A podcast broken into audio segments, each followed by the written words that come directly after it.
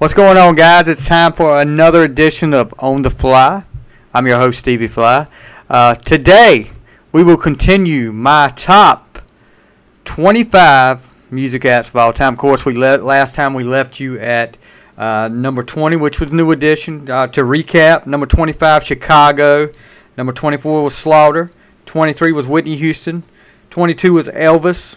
Number 21 was Prince. And number 20 was New Edition. We'll get going on that. We're also going to talk a little bit about the comeback. Yes, the comeback of vinyl records. Can you believe it? I, I was in Walmart um, a couple weeks ago and looked, just walking around and looked at in the music section, which you know, over the years, the music section in Walmart's really gone down because you know tapes and well tapes are gone. I don't see any tapes in there. CDs have really gone down because of streaming. Kids can stream right on their uh, on their phone. I mean, you can get everything you want right on your phone. But now, when I look, walk through, and you, there's still some CDs and everything, I look, and there's a whole section of vinyl records. Um, and it's great. I think it's great. I've, I've got a little vinyl collection of my own that I've kept for, for a few years. A lot of Kiss records, some some other stuff. I've got the Grease soundtrack, believe it or not, um, and uh, a few other things. But vinyl records making a comeback. What does this mean? Because you know around here, you don't have any any record stores anymore. I think the the last record store we had around here, which was in Roanoke Rapids, North Carolina, was Camelot Music. A lot of you pe- local people will remember that. That was that was the place to go. Uh, you when you had a CD or, or a cassette that came out, I made many a trip to Camelot Music in Roanoke Rapids. Boy, I missed that place. Uh, it was just something about being able to go in and on the day, because back then, like you said, we've talked about this a little bit before, and I've I've done interviews with people before that talked about it. But I was I was a hair band guy. I mean, Kiss Kiss is my absolute well, yeah, I'll give that away right there. But Kiss, uh, Motley Crue, guys like that from the from the mid to late '80s you and you had magazines that came out. Circus and Hit Parader. I, I got Circus and Hit Parader almost every month, and I knew when something was coming out. I knew exactly when a CD was coming out or a cassette, whatever you want to call it. Um, and I'd head to Roanoke Rapids Camelot Music and go pick it up. And on the way back, I w- I'd listen to it. Uh, usually listened from start to end, side one, side two, or the whole CD, you know. Um, and then when I got home, I'd always take out, whether it was a CD or cassette, I'd always take out the liner notes. And it was great to be able to, to read up on stuff. Who was, like, if they had guest vocalists, they had a guest background singer, who they thanked, all that stuff. It was great to see stuff like it. It was great to have it in my hand. Just like the magazine, Circus and uh, Hit Parader were great, great ways to find out information. Great ways to keep up with what what's going on. And nothing against nothing against the uh, uh, social media, but I just liked having it in my hand. I love being able to look up whatever I want to online. I love being able to find all this information that, that I give to you guys, and, and it's great to be able to research. I w- if I'd had this back when I was a kid, oh man, it, it, you think I'm a master of useless information now? I would really be. My head would be swelled up like Megamind. Um, but yeah, it's great to see vinyl come back. I don't know if we'll ever see cassettes come back, but uh, you know, across the industry, vinyl sales are set to surpass CD sales this year for the first time since 1986. Sales saw a 12.9% increase between the first half of 2018 and the same 2019 period, about two to about 224 million, according to the Recording Industry Association of America. Brian Abbott, who is the owner of Speakeasy Records and Oddities in said records are definitely his top seller, surpassing CD and cassette sales by a landslide. I think our generation still wants to own a physical copy of music, and Apple Music and Spotify just can't provide that, Reynolds said. Queen's Bohemian Rhapsody and Greatest Hits Fleetwood Mac's Rumours and David Bowie's Legacy are among the top 10 selling vinyl albums during the first half of 2019. Among the top 40 vinyl albums sold during 2019 include a good mix of modern and oldies, with the Beatles' self-titled record from 1968 all the way to present day with Billie Eilish when we fall, when we fall asleep where do we go from 2019 so these guys still have you know the you know the vinyl record stores and I'm sure there's a lot out west probably some in uh, you know in the big cities but you don't won't see them around here you know they're loving this resurgence of of of vinyl selling again people want vinyl people like to hear it and you look at you look at the they sell the vinyl record players again. It's like USB record player. I was looking at one of those the other day. They're not they're not high priced at all. Uh, you know, so if you like vinyl, if you want to get back into the vinyl, now is the time to do it. Uh, even I think you know if you eat at Cracker Barrel, you go out in their uh, go out in their shopping center that they've got out there, the little store out there. They've got vinyl records out there and I think it's you, I see more and more all the time new artists are releasing stuff on vinyl, and I think it's great. I really do. Uh, hopefully, it will continue. Uh, nothing against streaming, nothing at all against that because I do stream stuff on on my phone. I do have Apple on my phone. I like to be able to look at you know be able to pull up new artists that I that I probably wouldn't buy, but it you know vinyl making a comeback what I want to know, what the big question is, does this mean the Columbia Columbia Record and Tape Club will make a comeback? Is that how many of you out there win that? I was in that. Uh, I remember my parents when I was little.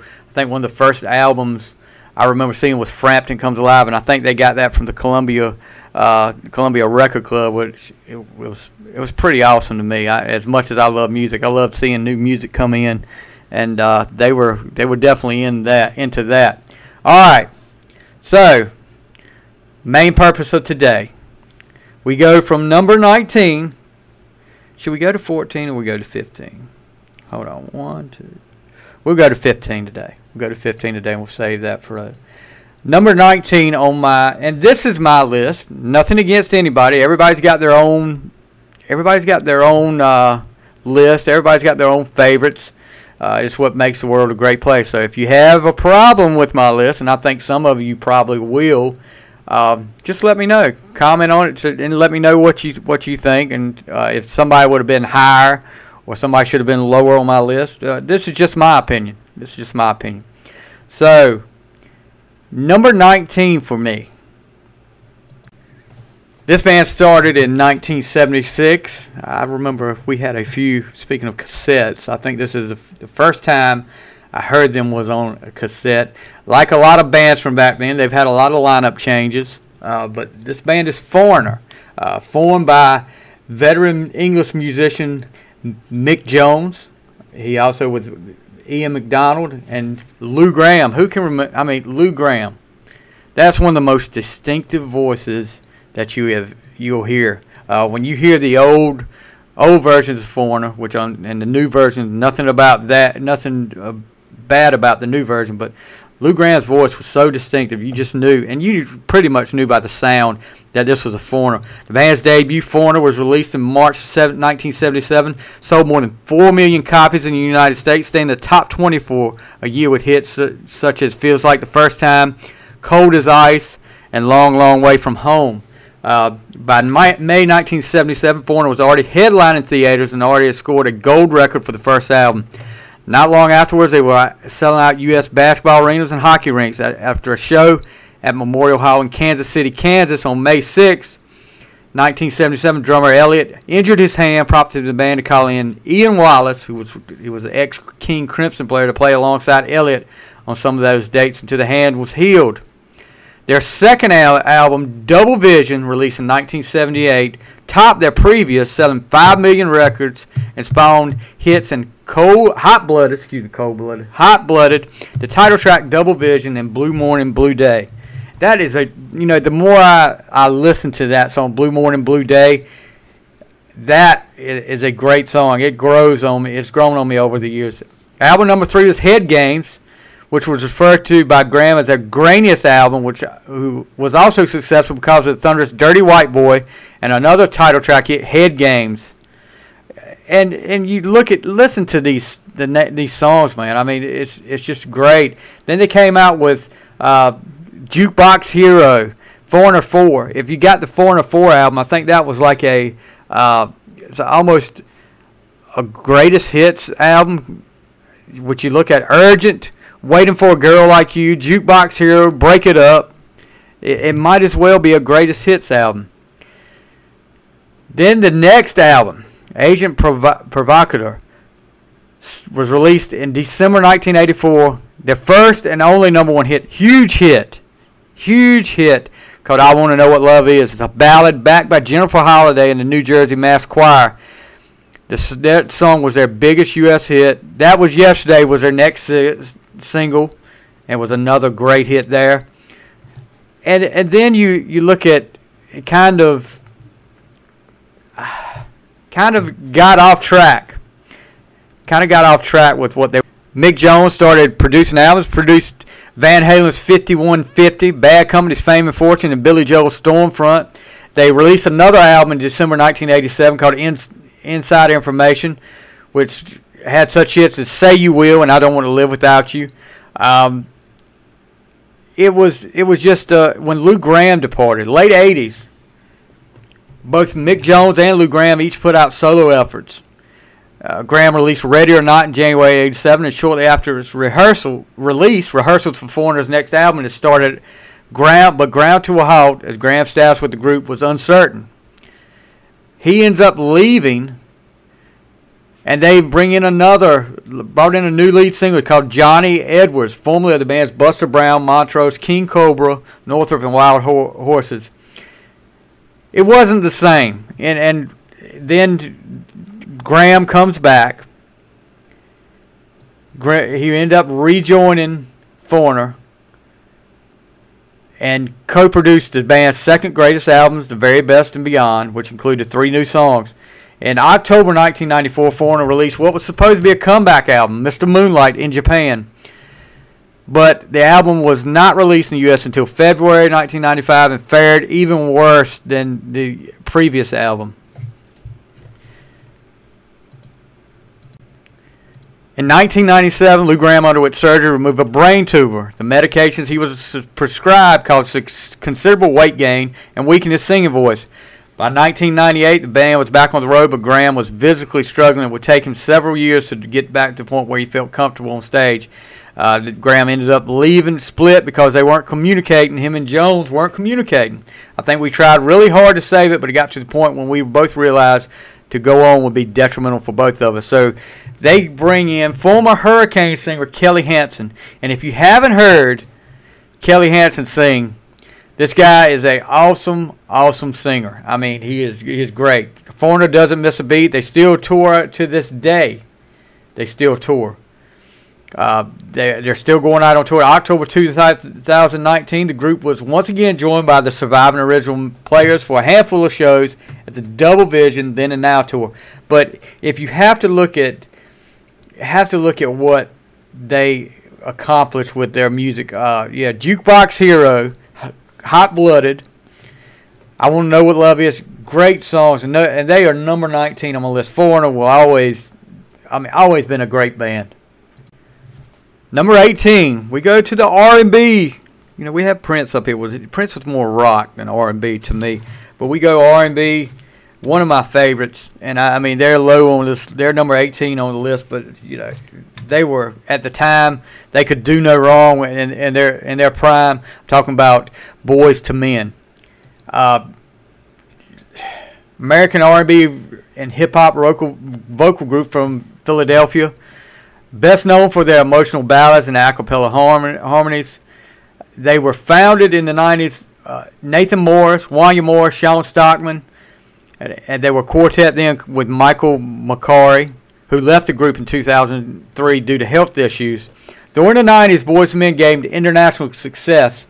Began with the release of top five singles Motown Philly, and It's So Hard to Say Goodbye to Yesterday. In 1991, followed by the number one single, End of the Road, in 1992, which reached the top of the charts worldwide. End of the Road set a new record for longevity, staying at number one on the Billboard Hot 100 for 13 weeks, breaking the decades old record held by Elvis Presley. Boys Men proceeded to break this record with a subsequent release of I'll Make Love to You and One Sweet Day, a duet, which was a duet with Mariah Carey, which at 14 and 16 weeks, respectively, each set new records for the total number of weeks at number one. I'll Make Love to You also topped the charts in Australia for four weeks and garnered international success. Consequently, Boys and Men is among the music industry's elite with regard to time spent at number one in Billboard history with 50 cumulative weeks ranking fourth behind Elvis Presley, the Beatles, and Mariah Carey. Furthermore, when On Bended Knee took the number one spot away from I'll Make Love to You, Boys and Men became the only the third artist ever after the Beatles and Elvis Presley to replace themselves at the top of the Billboard Hot 100. These achievements were enough to earn Boys and Men recognition at Billboard magazine's biggest boy band during the period of 1987 to 2012.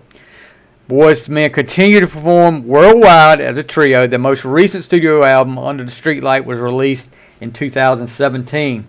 Now, these guys, I mean, they were founded by a former New Edition member, Michael Bivins, who, along with fellow group mates Ricky Bell and Ronnie DeVoe, had just announced they were forming a New Edition spin-off trio, Bell Biv DeVoe. So Boys and Men snuck backstage at a concert to, to see Bivins. They sang New Edition's version Can You Stand the Rain for him. Bivins and everyone in attendance, including other celebrities, were impressed. He then gave the group his number and told them to give him a call. They eventually called him and he agreed to manage and help produce the group. They came out with Cooley High Harmony in 1991, which had you know Motown Philly. It had It's So Hard to Say Goodbye to Yesterday. And I think you know, Motown Philly was was good, but I think when it really hit was when they had "It's So Hard to Say Goodbye to Yesterday." I think that's when they really, really caught fire there. And then, of course, "End of the Road." What can you say about "End of the Road"? One of the best ballads of all time. Became a lot of people don't know it's from the soundtrack to Eddie Murphy's film Boomerang. The successful of "End of the Road" instantly transformed Boys Men from up and coming R&B stars into mainstream music celebrities. A revamped Cooley High Harmony was reissued during 1993 with End of the Road added as a special bonus track. So then they, you know, how do you follow up to that? Well, they came out with an their album in 1994 called Two, uh, and it it was great. I mean, you had great songs on Bended Knee, uh, Babyface I'll Make Love to You, Water Runs Dry. Jimmy Jam and Terry Terry Lewis were helping uh, I, and it was just a great album. They could do no wrong at the time, but then they came out with a, a album in '97. They took some year, a couple years off, and Evolution was released, which it still had some great songs, great songs on that. And uh, one of the most underrated songs on there is "Doing Just Fine." They did. They put out four seasons of the loneliness, a song for Mama, for the film Soul Food, but it, it just wasn't the same. They were nominated for two Grammys in 1998, Best R&B Album for Evolution, Best R&B Vocal Performance by a Duo or Group for a Song from Mama. But there was a dispute between the record company because Motown issued the remix collection, a, com- a compilation of remixes of various Boys and Men songs from Cooley Harmony and Two. Group itself had opposed the release of the collection because they felt the collection, collection did not represent Boys Men's best work. after the label released the album without their permission, there was a dispute between the company and the group. Boys Men initiated their own recording company, Stone Creek, which released material by artists such as Uncle Sam, and they arranged for Stone Creek's distribution by Epic Records, not Motown. So then you saw a kind of uh, a kind of they they took a step back. They came out in 1999.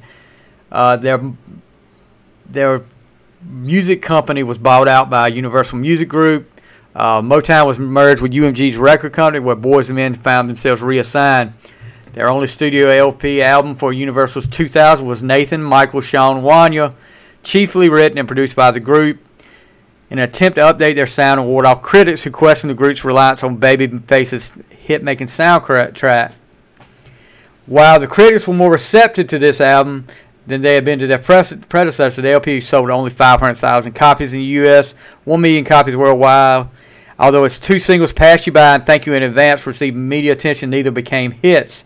Boys and Men departed from Universal in 2001, ended their relationship with the company that brought them to international stardom in, 2000, in 1991. Excuse me. The label released a very successful greatest hits compilation, Legacy, the greatest hits compilation, to close out their contract. So they put out several albums out there. Of course, you know they they had a departure from the group, and they're still going today. Uh, 2019 was for the group would play themselves on the ABC comedy series Schooled. So December 15, 2018, the group staged a concert at the Smart Araneta Coliseum with Filipino girl group Divas, group compri- composed of Kyla Yeng, Constantino, KZ Tandingan, and Angeline Quinto, titled Boyz II Men with Divas. Boyz II Men is among the biggest names in acapella and R&B. With what was crossover appeal, Boys Men found themselves at the vanguard of the 1990s movement to take R&B back into the mainstream where it had been back in the 70s. Their use of hip hop beats in combination with R&B was not unique, but it was Boys Men's enormous success and mainstream audience in putting harmony over the hip hop tracks helped usher the near total dominance of the R&B genre on the on the pop charts in the 2000-2010. On January 5th, 2012, Boys and Men were awarded a star on the Hollywood Hollywood Walk of Fame. So these guys, like I said, could do no wrong at that time, and uh, you know I don't, I really don't understand. And, and I know times change, and, and, and people people's preferences of music change, but these guys can still sing. I mean, they still sing great. Uh, I'd love to see them make a big, big comeback back on the charts. Now, before I get to the number 17, got to tell you this. I was off from my regular job this this past weekend, and not many times I do I get a Saturday off. But Saturday morning, got up. I'm getting old too. I, I'll tell you this: I'm getting old. On my day off, I was up at six o'clock. So I got up, got myself together, got something to drink. I don't drink coffee. Don't drink coffee like my wife, who is famous for for loving coffee. But I, I just can't do coffee. Uh, so I got something to drink. I sat in front of the computer, uh, went online. I got to thinking, you know, 97.9, Magic 97.9 out of Roanoke Rapids. Every Saturday morning, they play a classic episode of Ameri- American Top 40 with Casey Kasem. Now, how many of you out there sat there when you were a kid like me and I know kids, if you're listening to this, if you're a, if you're a teenager or, or in your 20s, you won't know what I'm talking about. But had your jam box with your cassette blank cassette tape in, and waiting on that top 40 for your favorite song that you didn't already have on your little mixtape to come on, so you could hit the pause button off Take pause off and record your favorite song on American Top 40. Casey Kasem was a legend. Rest in peace, Casey Kasem. A lot of people don't realize he did a lot of cartoon voices. I was telling my daughter he, he actually did uh, Shaggy on uh, Scooby Doo, and he did some other stuff too. But Casey Kasem was a legend. Uh, but these guys I heard a lot on American Top 40. They were and they were up there a lot in that day. I'm talking about number 17 Hall and Oates, Daryl Hall and John Oates. Uh, what a great duo they were. I can sit. You think about all the great songs they had. Uh, Rich Girl, Kiss on My List, Private Eyes, I Can't Go for That, Man Eater, Out of Touch, and, and many other songs that could top 40. You Make My Dream, She's Gone, Sara Smile. In total, they had 34 chart hits on the U.S. Billboard Hot 100, seven RIAA Platinum albums, and six RIAA Gold albums. Billboard magazine named them the most successful duo, duo of the rock era, surpassing Simon and Garfunkel and the Everly Brothers. They have achieved moderate success in the United Kingdom with two UK top 10 albums, spending a total of 117 weeks in the UK top 75. In 2003, Hall & Oates were inducted in the Songwriters Hall of Fame. Billboard magazine had Hall & Oates number 15 on their list of the 100 greatest artists of all time, the number one duo, while VH1 placed the duo as number 99 on their list of 100 greatest artists of all time. They were inducted into the Rock and Roll Hall of Fame in April 2014. On September 2, 2nd, 2016, they received a star on the Hollywood Hollywood Walk of Fame. Now, when I discovered him, you know, Sara Smile came out early in their career. That was in the '70s. I didn't know about Hall & Oates then. I, when I when they came out with Private Eyes, uh, that was when I discovered who Hall & Oates were. And you hear them on American Top 40. Uh, Private Eyes was one of my favorite songs. I actually had the the little 45 record of that, the single record uh, of that. Uh, title track from that album, Private Eyes. I can't go for that were nearly consecutive number one hits, separated only by the 10 week stay at number one by the monster hit by Olivia Newton John, well, Physical. I Can't Go For That was one of the few songs ever recorded by a white act to reach number one on both the R&B and the pop charts. Did It In A Minute was another underrated song by uh, Hall & Oates. That, this album, Private Eyes, is now considered among the duo's best album, mixing soul, new wave, and power pop. Then it came out with H2O, which had Man Eater, and then One on One and Family Man. You know, and according to Oates, they recorded approximately 20 songs for this album, of which nine didn't make the final cut. He went on to say they usually have five or six, five or six songs left over per album. Then they came out with Rock and Soul Part One. Now, by the by the, this time, they were one of the biggest pop music acts in the United States. They had five number one singles to their credit, two consecutive top 10 albums and one of the biggest names on MTV back when MTV played videos. And we'll do we'll discuss that in another episode. I've got a lot to say about that. Uh, they released their first greatest hits album, which was Rock and Soul Part One. The album peaked at number seven, and two new songs were written and recorded for that LP. Also became top ten hits as well. Say It Isn't So, that album, that song battled six weeks for the number one spot with Paul McCartney and Michael Jackson's "Say Say Say" at the peak of Thriller Mania. "Say It Isn't So" re- remained at number two for an impressive four weeks from December 1983 to January '84. Their follow-up single "Adult Education" received heavy airplay at both pop and black radio and reached number eight on Billboard Hot 100 in April '84. It was accompanied by a dark, New York City-oriented music video set in a cave. Oates later told VH1 that the clip resembled the Survivor TV show on acid. Then he came out with Big Bam Boom. Uh, it, it was okay. Method of Modern Love, Out of Touch. Some things are letter, better left unsaid. Possession Obsession were, were the great songs off that album. Then they did something kind of different. Uh, 1985, they came out with a album called Live at the Apollo. It was with David Ruffin and Ed, Eddie Kendricks, the voices of the two t- Temptations, and two of their heroes. This was RCA's second attempt at a live Hall & Oates album following the 1986 release Lifetime. Live at the Apollo was released primarily to fulfill the duo's contract with RCA and contained a top 20 hit with a medley of The Way You Do the Things You Do and My Girl. Both hits Ruffin and Kendrick had recorded with the Temptations in 1964. Hall & Oates collaborated on the famous USA for Africa We Are the World project with the former as one of the soloists and later as a chorus member and performed at the Live Aid concert in Philadelphia with Ruffin and Kendrick. The Hall & Oates band also backed up Mick Jagger's performance at the show. And Hall Oates, Ruffin and Kendrick performed again at the MTV Music Video Awards in New York later that year, complete with Apollo Theater style marquee descending on the stage during their performance.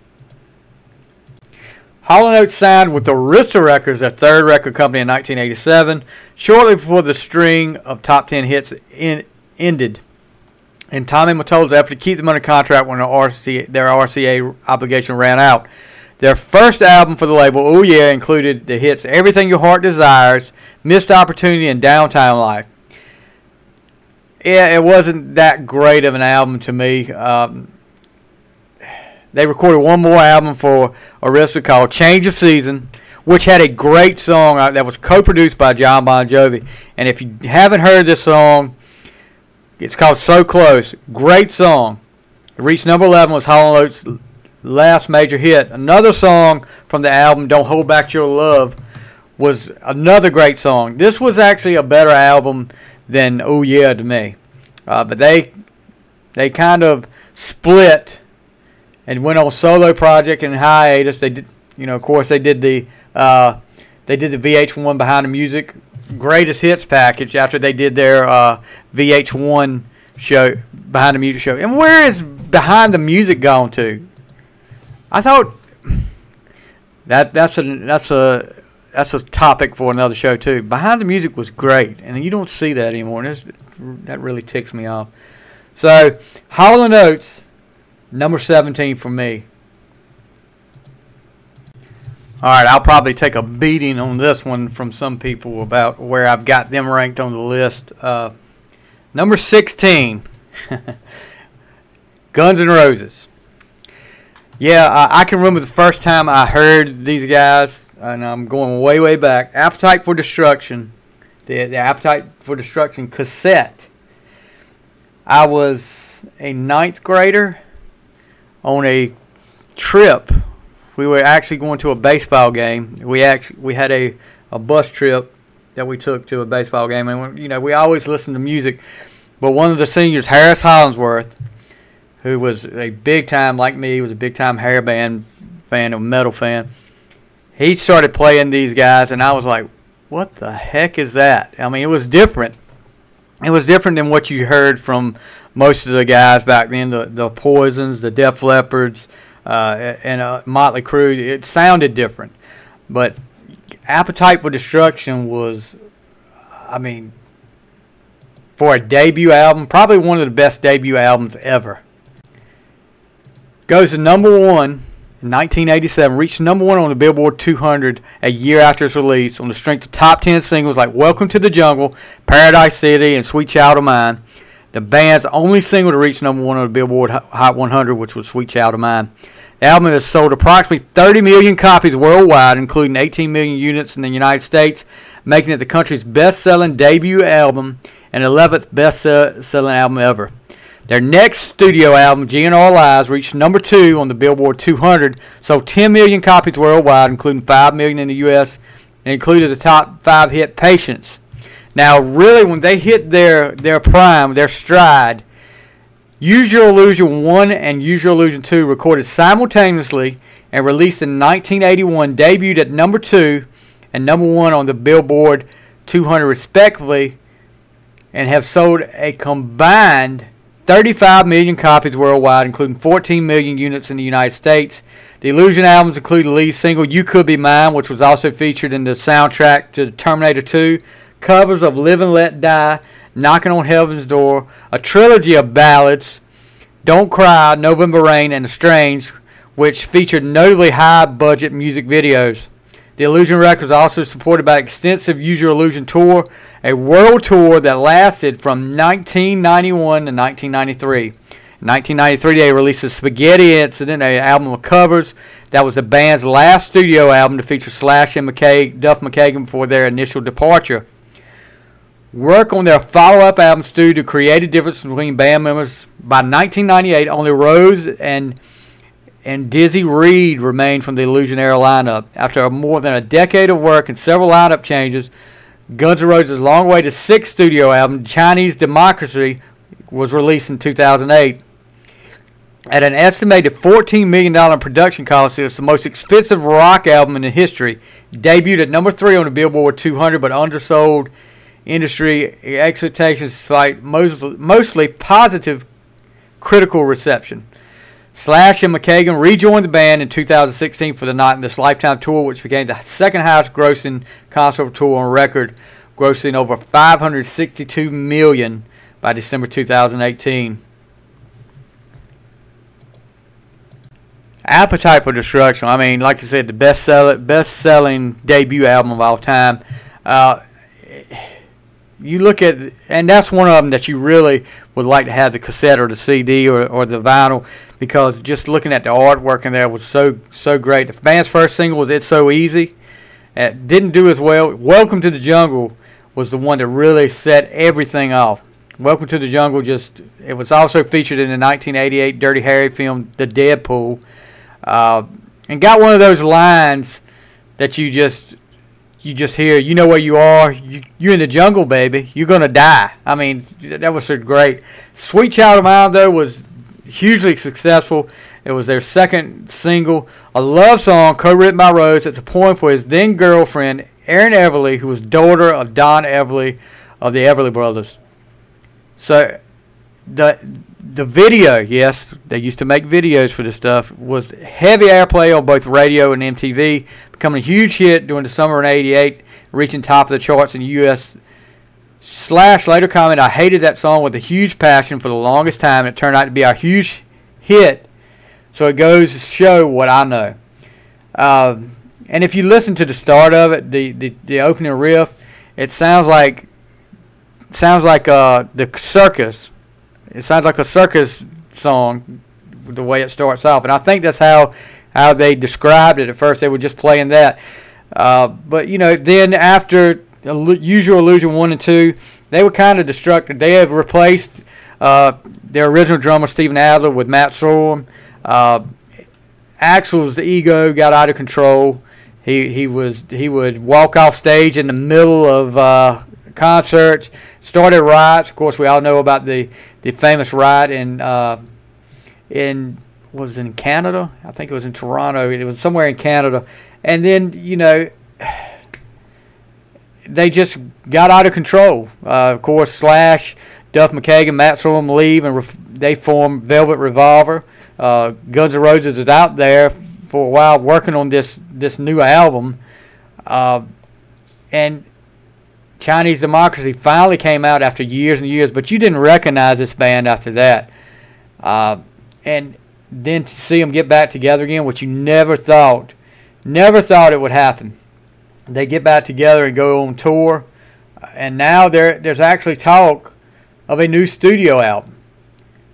So Rose discussed Slash McKagan rejoining in, in a 2016 interview, saying it was always looked as a possibility but never seen fit right or felt right. During the interview, Rose also reiterated his intention to release new Guns N' Roses music in the future. Slash later commented on the tour, telling Aerosmith's Joey Kramer in an interview that we are we were all pretty positive the reunion would never happen, so it's still sort of blowing our minds. But everybody's getting along really great, and I think everybody's come a long way, and it's all cool. Guitarist Richard Ford has discussed the band's plan to make new music in a July 17 interview, stating that members have been recorded in recording individual and collaborative ideas, but have yet to head to the studio as a band. He later confirmed the band was working on a new album in a 2018 interview, stating, "I think it would happen faster than you think." In February 2019, both Slash and McKagan stated that a new album was in the works. So we haven't seen the last of Guns N' Roses. Hopefully, I'm eager to hear new music from Guns N' Roses, but they are number 16. All right, number 15 and the last one for today on the list is a group, another hair band, group that was, I think it was my first, my first concert. Yeah, I think it was my first concert. Talking about Poison. Uh, of course, you remember Bret Michaels, uh, Bobby Dall, CC DeVille, and Rikki Rockett started in 1983. And CC DeVille was not in the band. Matt Smith was uh, the guitarist then, but he was soon replaced by CC DeVille. Uh, first album Signed, Poison is signed to independent label, label Enigma Records in '86 for approximately thirty thousand dollars. Their debut album, "Look What the Cat Dragged In," was released August second, 1986. Now, back then, back then, I, I was sitting there and I, you know I talked I talked about looking at you know I always got Hit Parader and Circus magazines. When I can't remember which one it was, but one of them had an ad, had a full page ad for look what the cat dragged in. And you look at to look at the album, never heard of these guys before. And I, first thing I was thinking, oh wow, it's a girl band. Uh, this is what those guys look like. You know, of course, the boofy hair, uh, the makeup. They they really took the glam thing to another level. Uh, Look What the Cat Dragged originally included only one single, which was Cry Tough. However, it became a surprise success and subsequently spawned three charting hits, Talk Dirty to Me. And back then, when you had actual radio station DJs that were on 24-7, uh, and they had they had countdown shows.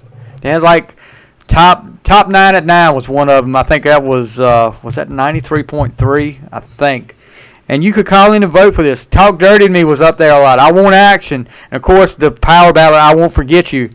Record became the biggest selling album in Enigma's history With heavy rotation on MTV, their debut earned the band tours with fellow glam rockers Ratt, Cinderella, and Quiet Riot, as well as a coveted slot in the Texas Jam in Dallas. The ultimate album ultimately sold 4 million copies worldwide. The band began giving intimate and controversial interviews to rock journalist Judy Wieder at Hollywood home they all shared in June 86 before the official release of Look What the Cat Dragged In. And, and then the second album, Open Up and Say Ah, that was released May 21st, 1988. This is the tour the the tour of this for this album is where I went to see them in concert, and they were they were pretty awesome. Uh, open up and say, ah, peaked at number two on the American charts, and will ultimately go and sell eight million copies worldwide. Of course, you had uh, hits like "Nothing But a Good Time," "Fallen Angel," and "Your Mama Don't Dance," but everybody's favorite, one of the best power ballads of all time. Every rose has its thorn. This that was a number one single, and it really, really catapulted them into big time, big time celebrity then.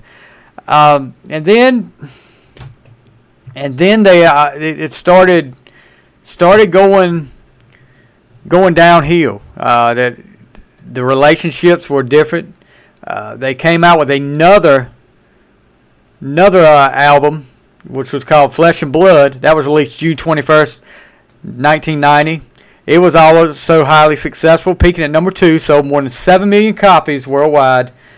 The album's success prompted the, the need for a further world tour. Shedding their big haired image as they moved into the 90s, Poison took a more mature approach to their third album. In Screamer magazine, Michaels explained how Flesh and Blood signaled a change in the band. I think that the same way that we shocked the people in the beginning with the look, this one might shock them with the music a little bit. This one's the one that's going to show that there's a little bit of another side to the band. Poison received a letter from Secretary of Defense Dick Cheney thanking the band for contributing 20,000 CDs of the album Flesh and Blood to lift the morale of U.S. troops during Desert Storm and their continued support of the armed forces. So some of the some of the uh, singles from this album, the record went multi-platinum, spawning three gold singles, "Unskinny Bop," which you know I, it's okay, but I'm not a big big fan uh, of it. "Ride the Wind" was good. The ballad "Something to Believe in," which was dedicated to the band's security guard and close friend James Kimo Maano, who had died. Life Goes On was the fourth single, and the single last single released was the title cut Flesh and Blood. Uh, the video of Flesh and Blood was banned from MTV due to explicit nature, but did surface later in early 1991 in their second video compilation, Flesh, Blood, and Videotape. After two consecutive years on the road, band members would at each other's throat with personal differences and drug addictions. Poison recorded several st- several performances during its world tour, which were released in no- November 1991 as the band's fourth album, Swallow This Live. The double album also features live tracks from Poison's first three studio albums and four new studio tracks, including the singles So Tell Me Why, which were the last recorded before CC DeVille's departure from the band later that year. So, backstage at the 1991 MTV Music Video Awards. Uh, there was a fight, a fist fight between Bret Michaels and CC DeVille, and that was pretty much the end. After a live performance that was kind of weird, CC DeVille comes out. You know, he always had that blonde, blonde, blonde hair. Comes out with pink hair, and in the middle, in the middle of the performance, he changes the song he changed the song, and he was subsequently fired and replaced by Pennsylvania guitarist Richie Kotzen. Native Tongue was their fourth album, uh, strongly influenced by Kotzen's fresh songwriting contributions and guitar performance. It was a change for the band as they abandoned their anthemic party tunes and focused on more serious subjects and was more blues rock oriented than glam metal. The singles that came out were Stand, which featured the Los Angeles First AME Church Choir on backing vocals one of my favorite Poison songs, Until You Suffer Some, uh, Fire and Ice. Uh, the band toured in support the album, but tensions mounted between Kotzen and the rest of the band. Kotzen's future in the band was doomed when it was discovered that he has become romantically involved with Rockett's then fiancee Deanna Eve. He was promptly fired and replaced by Blue Saraceno in November 1993. After several years apart, Michaels and DeVille were able to patch up the differences and Michaels welcomed DeVille back into Poison in 1996 to replace Saraceno. And, and you know the original lineup has been back together. Of course, Bret Michaels goes to a solo. He does a solo tour, and then there is talk that Poison will be back together. Uh, in, in 2018, Poison headlined the Nothing But a Good Time tour special guests Cheap Trick and Pop Evil. The tour started May 18 and ended July 1st. So there's there's always a chance that they will get back together and do something. Well, will they do new music? I don't know if they will ever do any more new music. I think they might just just tour. Uh, but who will you know? I'd love to see all these older bands come out with new material now. That's what's missing, and it, people will say, well, they won't do it the way they used to anymore. Well, you, you got to give them a chance. Got to give them a chance. You know, like Slaughter, uh, Guns N' Roses. Looking forward to new stuff from them. Poison, Def Leppard, Stryper, which they put out great stuff. Uh, but you know, and whether Van Van Halen will ever do anything again or Kiss. Uh, of course, Kiss is on the end of the road tour. Uh, I'm not sure if they'll ever put out any more uh, new music. From what I'm hearing, probably not. All right, that's going to do it for this week. That's number 19 through number 15. Guys, give me your comments, whether they're good or bad. I know there's some of you out there. I know one in particular that's not going to be happy about the Guns N' Roses position on here. Uh, and now I'm talking about you, Buddy Brown. But, guys, give me your thoughts. Give me your comments, and we'll work on it. Next week, we'll be back with number 14 through number 10. And, you know, we're going to have to do, I'm going to have to bring some people on the show. Uh, I want to get their opinions on MTV now. MTV and VH1, which, you know, MTV owns both. Uh, but that that's a that's a sore subject for me. I just don't like a, a station with the word music in it, music television, that's not playing music anymore. VH1, video hits, I guess that's what it stands for. And they do play some old videos at times, but come on, get MTV back to where it used to be. AXS Television does a great job playing music stuff. Uh, I just wish there was more of it on there. But they do a great job. My hat's off to AXS TV for what they do. All right, guys, that's going to do it for this week. Check out my podcast, On the Fly. It's available on Anchor. Uh, gosh, let's see where else it's available on. Available on Anchor, Google Podcast, Breaker, Pocket Cast, and Radio Public. Still trying to get on Apple. I don't know what the problem is with Apple. Come on, guys. Let me get on there. I want to I want to be on Apple so everybody can find me on there. Spotify, where you at? Pick me up. All right, guys, that's going to do it for this week. Next week on On the Fly, we'll do number 14 through number 10, and we'll talk some more music news. But listen to my podcast. Just did an interview with the master of the mashups. Talking about a great guy, great interview with him. Talking about DJ Cummerbund. If you haven't heard his stuff, look him up on Twitter. Look, he's on Instagram, all social media. But Look him up on YouTube, and you can see the mashups he does. Does a great job. I'm I'm I'm just amazed at how he makes these songs mashed together sound so great. All right, that's enough for this week, guys. We'll see you next week on the fly.